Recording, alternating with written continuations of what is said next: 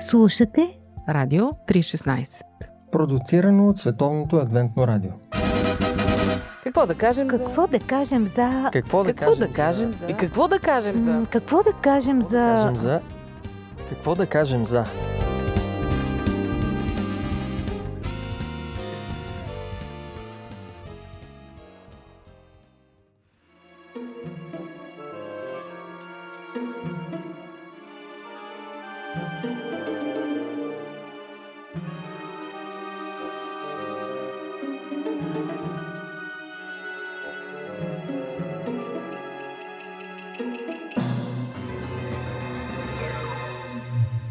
Здравейте, уважаеми слушатели! Днес в Какво да кажем за ще си говорим за страха. Заедно с студиото, с Ради и с Боби. Много се радвам отново да сме заедно и да си приказваме. И ние. А, днес обаче си говорим за страх. Защото страха е негативна емоция, това е ясно. В черния списък с емоциите.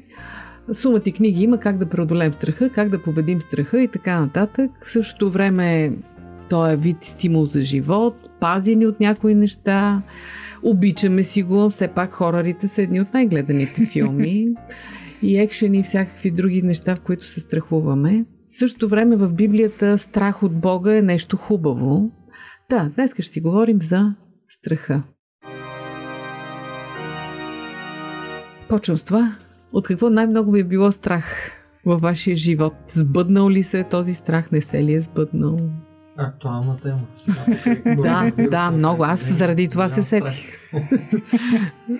Определено не е страх от а, коронавирусната епидемия. А от какво? Ами, по-скоро страха ми е за близките. Това ли е най-големият ти страх? Да. За това да не пострадат, да не умрат. Хора, които обичаш. Да, хора, които обичам. Загубата. Страха от загубата на близък човек. Това е най-големият ти страх. И може би да. Ради? Имаме съвпадение.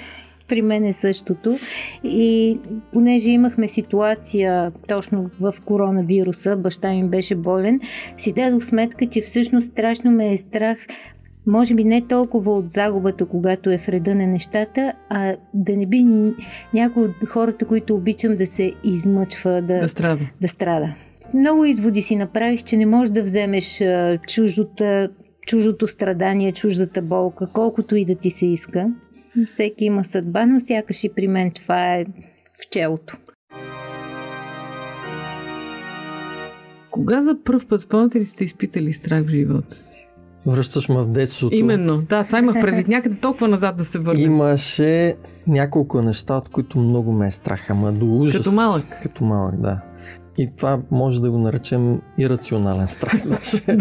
Макар, че си беше реално. Едното е змия. А, именно е страх от змия. Хична е ирационална. Сега вече не ме е страх толкова. Да. Другото беше стършели. Стършели като видех и изпитвах ужас. Сигурно са те хапали? Не, баба ми ме плаши. От, че разказваше ми случай, когато стършела хапал човек и той умрял. Нали, мен ме беше страх от тези стършели. След години преодолях и сега пак изпитвам страх, но не е такъв а, ирационален.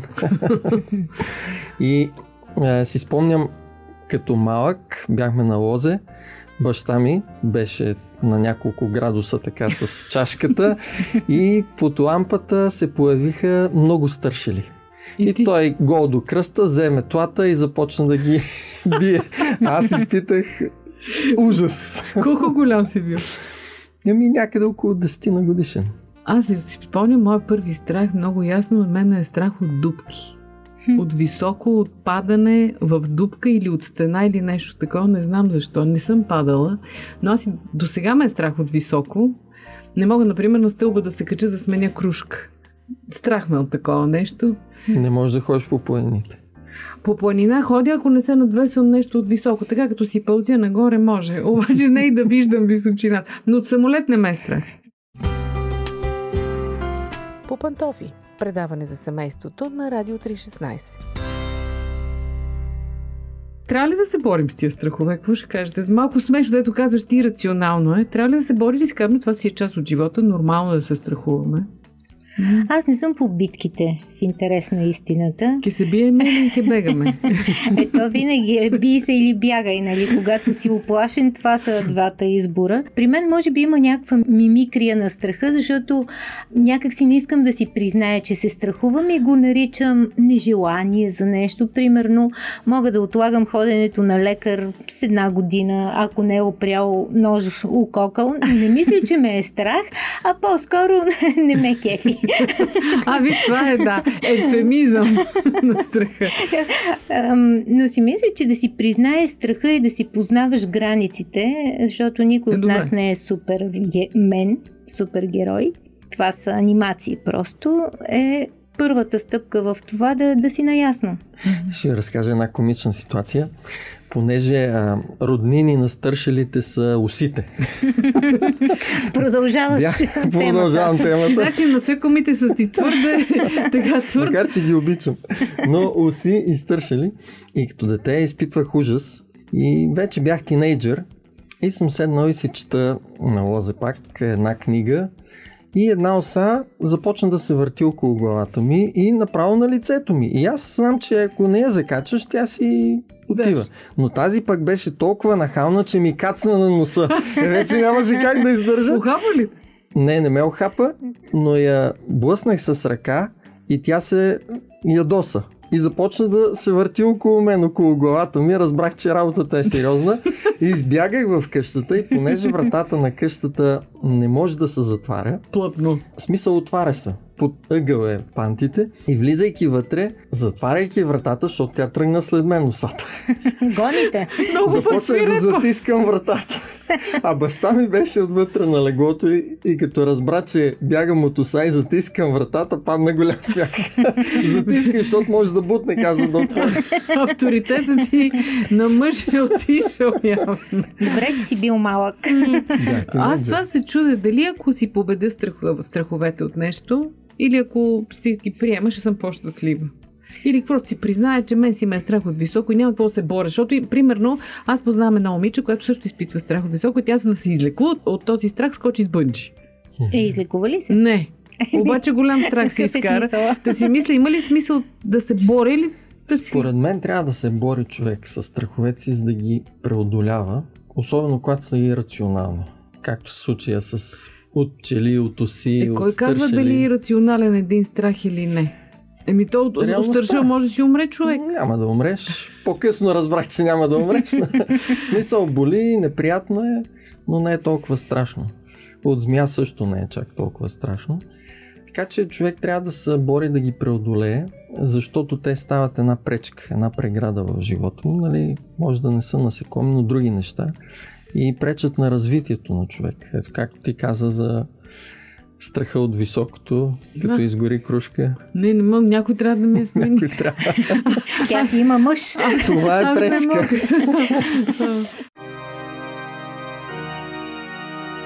Като ме е страх, че ще ме скъсат на изпит, сядам да чета. Това не е ли всъщност така, стимулатор? Да, мотиватор. Като ме е страх, че може да се разболея, отивам на доктор. Тоест, все пак страха има някакво нещо хубаво в него. Това е ли? Другия момент. Според мен Бог е заложил в човека страха.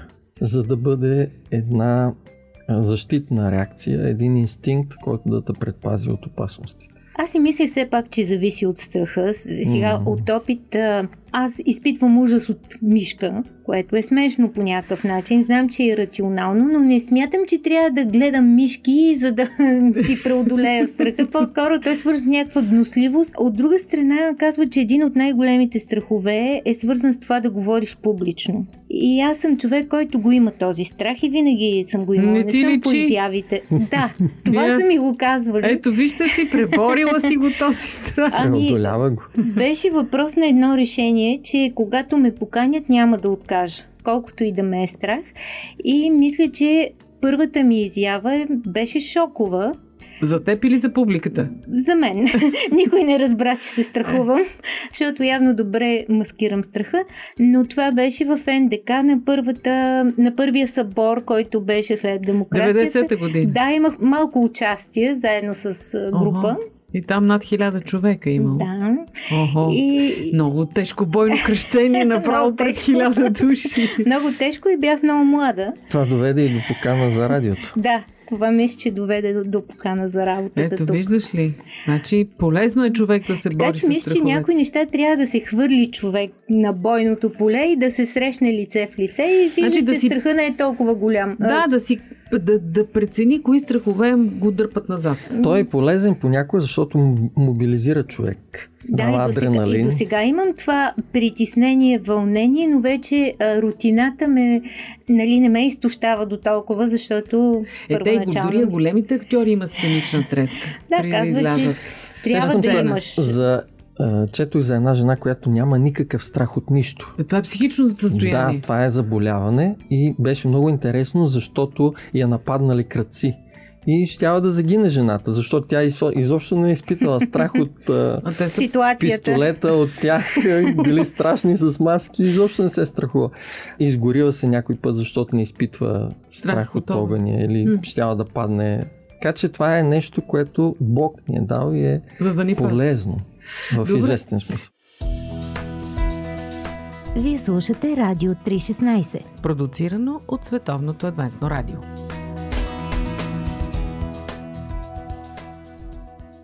Какво ще кажете за тези страхове от нещата, които са извън нашия контрол? Страх от земетресения, страх от епидемии, както сега, нали, е много актуално, страх от а, а, война, страх от финансов колапс на банките и така нататък. Това са неща, които реално са опасни в живота ни, защото ние страдаме от тях, потърпевши сме и в същото време те тотално не зависят от нас. С тези страхове какво да правим? Аз лично ги преработвам през доверието в Бога и нямам друг начин. И може би тук някакси Бог ми е дал в повече, защото не зависи от мен, но бяхме със семейството ми в една полска буря, която попаднахме внезапно. Беше много страшно, защото колата ни отказа, пътя стана река и, ни запо... и започна да ни влачи. И гърмежи, баща ми, който е северо-западен типаж, той а. се оплаши, макар че дума не продума, после каза, че Е, много страшно му е станало, защото просто той се чувства и отговорен за нас. Ние бяхме цялото семейство. Майка много се паникьоса. Аз бях много спокойна през цялото време, точно заради това, че си казвам, ние сме в ръцете на Бог. И още повече го чувствах с това, че контрола е изцяло извън нас. И разбира се, то Бог направи най-доброто. Бурята спря за десет минути, може би. Колата запали, ние се прибрахме, влязохме си в дома и, и отново затрещя. И това беше за нашите много интересна ситуация и много се размислиха за Бога, питаха ме за края на света и така нататък. Мисля си, че човек трябва да се изгради една така духовна нагласа, която Библията в много отношения помага. Ето един текст, той е един от любимите текстове на много хора в Библията и на мен включително. Бог казва: не бой се, защото аз съм с тебе, не се ужасявай, защото аз съм твой Бог, ще те укрепя, да, ще ти помогна, да, ще те подпра с праведната си десница. Това от Исаия четирийсет и първа глава, десети стих. И две глави малко по-натам, в Исаия четирийсет и трета глава, втори стих, Бог казва, че ще бъде с теб, дори да си в огъня и да си през водите, ще бъде с теб. Така че тая духовна нагласа също е важна. Но ако човек не вярва Бог, как да се да, справи аз, с тези неща? Аз съм си казвала, значи а, всеки мислещ човек го е страх. Защото ти замислиш ли се малко повече, виждаш колко е несигурен този свят и как ние сме като едни клечици, такива, дето всичко може да ги духне и събори. И то единствено спасение може би да се напиеш. Може би и заради това толкова често зависимостите превземат хората, защото не искаш да мислиш, страхуваш се, когато мислиш. То сега стана и много актуално а, и това, през което и ние като вярващи преминаваме, неизвестността за утрешния ден. Точно през във пандемията, икономическата ситуация се сменя и наистина ти не можеш да предвидиш никакви ходове напред. Всичко стана изключително непредвидимо. И най-интересното е това, като е текст, сега дето го прочетаме, накара се замисли и за друго. Бог казва: не бой се, обаче не казва няма да минеш през води, няма да минеш през огън, няма страшно, mm-hmm. а казва просто ще аз ще бъда там с теб. С теб да. Да. Това е така утешително. В този смисъл молитвата, нали, за вярващия човек, молитвата много помага да намери успокоение и облегчение от страха. Аз за невярващия съм си мислил, нали, защото имам приятели, които са атеисти, не вярват в Бога. А, мисля, че важно, то пак за мен е дар от Бога, психическата нагласа. Устой, да. Устойчивост. Виктор Франкъл говори много то, в това отношение. Малко е до голяма степен и ген. Ами ген е, но, но и се изгражда, когато човек преосмисли важните неща в, в живота си. Нали знаеш, че атеизма трябва до първата турбуленция в самолета. Така е, така е. Значи страха от Бога, това да свършим с това, че така да свършим позитивно по някакъв начин. Чуда се дали мога да го спрема като лечение срещу другите страхове или... Страха от Бога не бих е, използвал точно израза страх, макар че точно така, така пише. пише и така е преведено, но еврейският език е, е така сравнително ограничен от към речник. И е, както в българския има една дума, ду, е една дума има повече от едно значение. А, макар че това го има и в английския, който пък е богат език. Във всички езици го има, да. Но аз си мисля за българската дума сигурно. Когато кажеш на някой а, ще дойде ли той, и той ти каже сигурно, не е много сигурно. А в този смисъл е еврейската... български да бе, да и не бе, не означава едно и също. В този смисъл на еврейски думата страх включва и нещо повече. Идеята за едно възхищение. Когато гледаш благоговение. нещо, благоговение и ти му се възхищаваш, удивен си от него. Така, когато погледнеш Бог, да бъдеш удивен и да видиш красотата на Бог. Това съдържа тази идея и съответно съдържа идеята и за любовта, което е парадоксално. Страх и любов би трябвало е, да се да. изключват. Да. Но идеята за възхищение и благодарност Респект. към Бога няма как да изключи любовта към Бога. Точно Защото това. винаги страха от Бога в Библията е с положителна конотация. Никога не е като нещо, от което човек трябва да се пази. Точно обратно, нещо, което се препоръчва на човека да се страхува от Бога. Точно в този хубавия смисъл. Точно защото съдържа тази идея на възхищението, позитивния смисъл. Пък в Новия Завет е интересно, там в а, Първо Яново послание, четвърта глава, осемнайсети стих, Йоан казва, че любовта изпъжда всеки страх, защото страха крие в себе си идеята за наказание. Може би този страх, за който сега говорихме. Да, точно този да. страх, страха от, от Бога в смисъл да не бъдеш наказан, че Той ще те нарани по някакъв начин, ще ти причини нещо.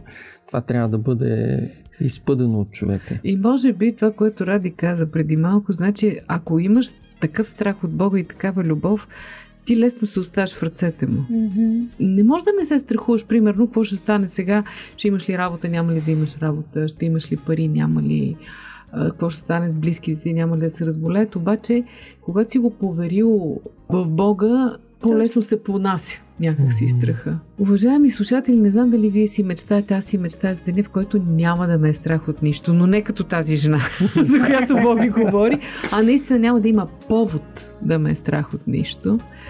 Това ще бъде най-прекрасният ден в живота ми, така си мисля.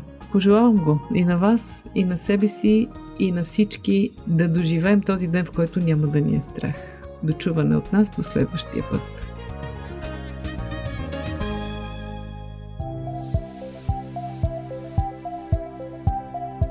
Слушате Радио триста и шестнайсет, продуцирано от Световното Адвентно радио.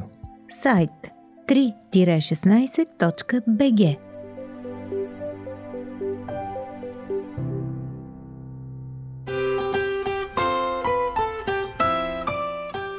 По пантофи.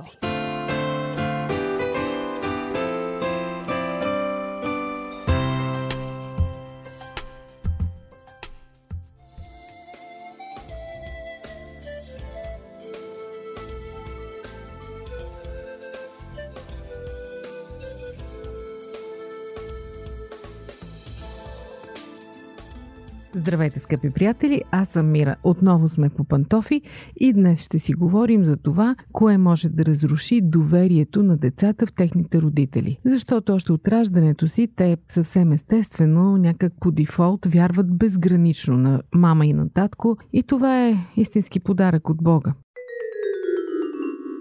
Само че ние понякога като родители не ценим достатъчно този подарък и изчерпваме кредита на доверие много безгрижно, много бързо и по много глупави начини. Как можем да разрушим това доверие на децата в себе си? Как може да стане така, че когато пораснат, ние да бъдем последните, които научават техните тайни, последните, към които те се обръщат за съвет и въобще последните, на които имат доверие? Първото оръжие, с което убиваме доверието на децата в себе си, е присмехът. Детето, разбира се, няма жизнен опит, често прави смешни, глупави умозаключения. Неговите открития в кавички могат да ни се струват много забавни и понякога ние изразяваме подигравка или присмех към това, което то казва или прави, към разсъжденията, към несъвършенствата му, и това го отдалечава фатално от нас. Вместо да спечелим доверието му, ние го унищожаваме. Усещането, което оставяме у него, че е направило нещо нередно, нещо глупаво, че се е изложило, може да го накарат никога да не споделя нищо с вас, да се затвори в себе си напълно и споделянето да остави за други хора, много често неподходящи. Друг начин, по който можем да разрушим доверието на детето, е като нарушаваме личното му пространство. Това е една много деликатна тема, защото в крайна сметка ние имаме право на контрол над децата си и то за тяхно добро. Не случайно на всички телевизионни канали има опция родителски контрол, защото ние като хора с опит знаем, че има неща, които те не бива да гледат, не бива да четат, ако искаме да съхранят психиката си.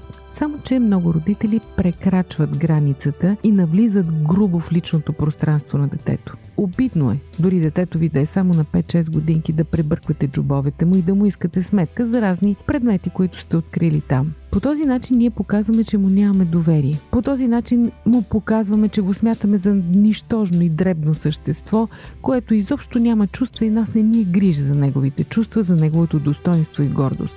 Добрият вариант е просто да му кажете, че се притеснявате за него, да му обясните защо някои неща не са хубави за него и когато се наложи да го контролирате, да го правите с уважение, да му показвате, че е за негово добро.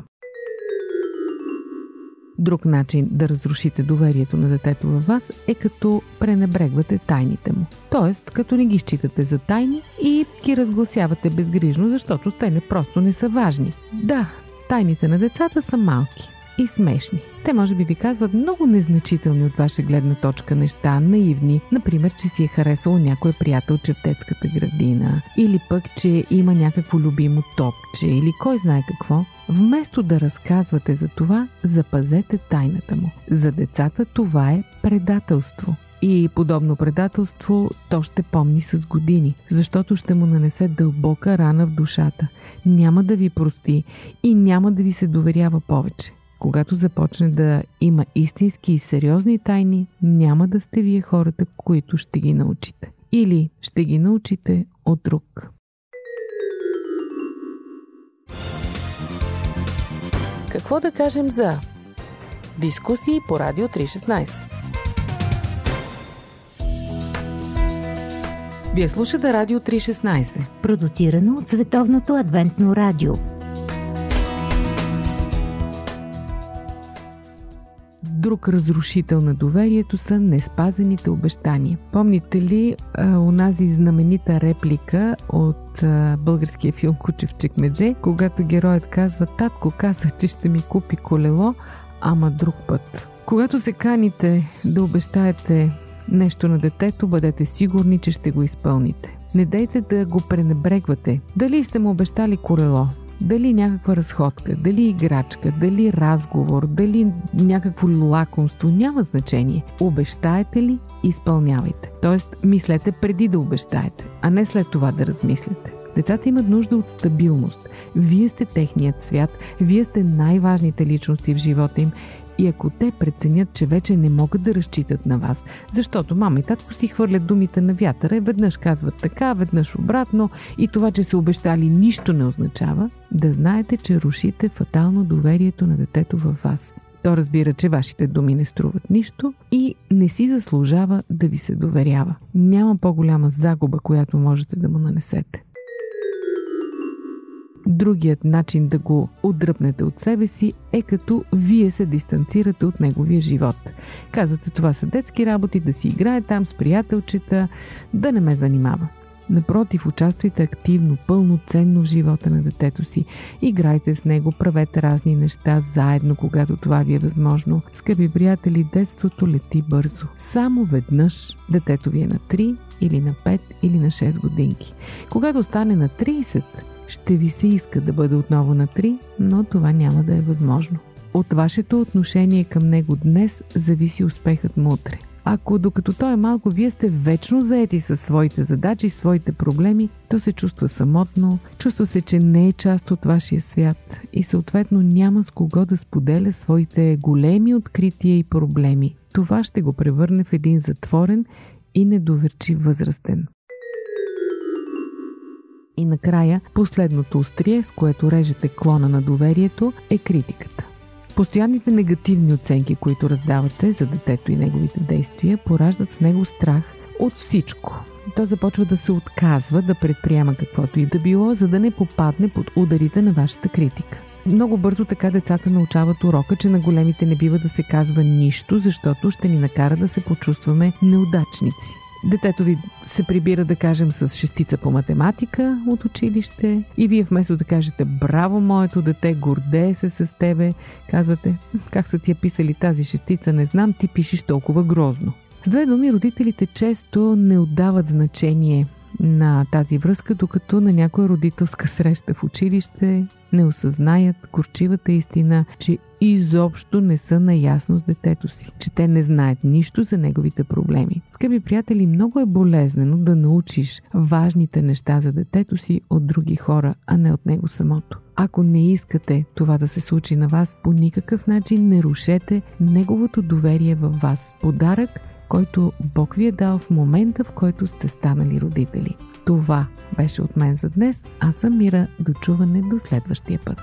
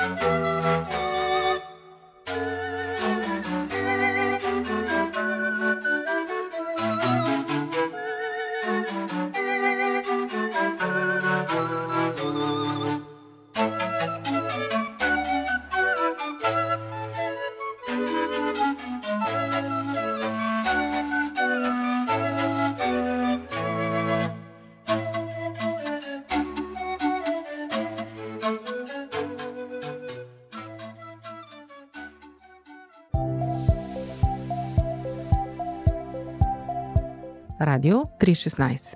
Продуцирано от Световното Адвентно радио. Сайт три шестнадесет точка би джи